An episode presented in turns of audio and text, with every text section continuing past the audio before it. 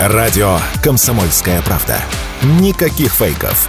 Только проверенная информация. Фильмы «Барби» и «Опенгеймер» доберутся до России только осенью.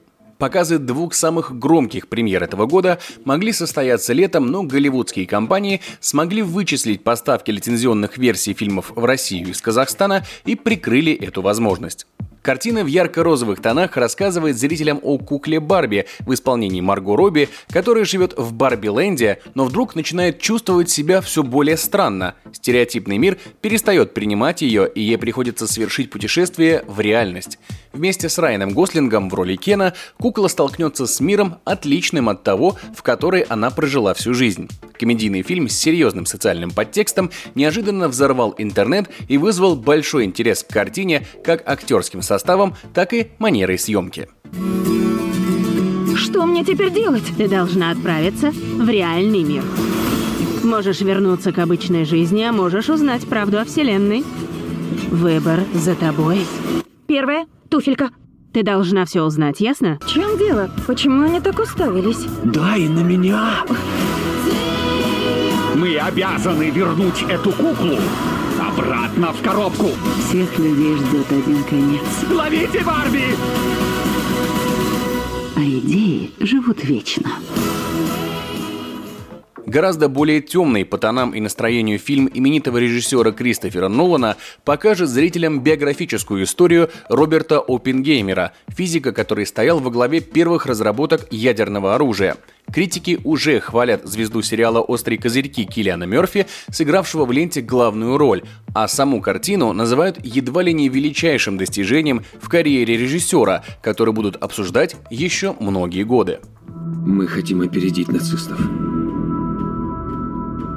И я понимаю, что случится, если у нацистов появится бомба.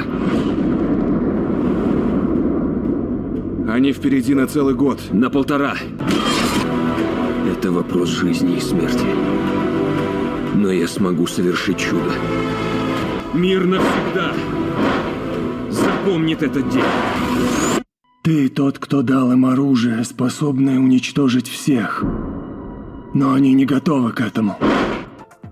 Обе картины вышли на мировые экраны 21 июня, но до российского проката доберутся только осенью и только в цифровой версии с дисковых носителей. Однако такой долгий срок ожидания никак не скажется на успехе фильмов в нашей стране, так как у них нет рекламной кампании в России. Таким мнением поделился главный редактор портала Zoom кинокритик Александр Голубчиков. Зритель на эти фильмы пойдет э, точно так же, как пойдет на любое другое зарубежное кино, которое выходит у нас в прокат прокат, поскольку рекламной кампании у этих фильмов нет и быть не может. Поэтому интерес к этим фильмам будет исключительно, если зритель смотрит за репертуаром конкретного кинотеатра и знает, что там что-либо показывают. Сборы будут.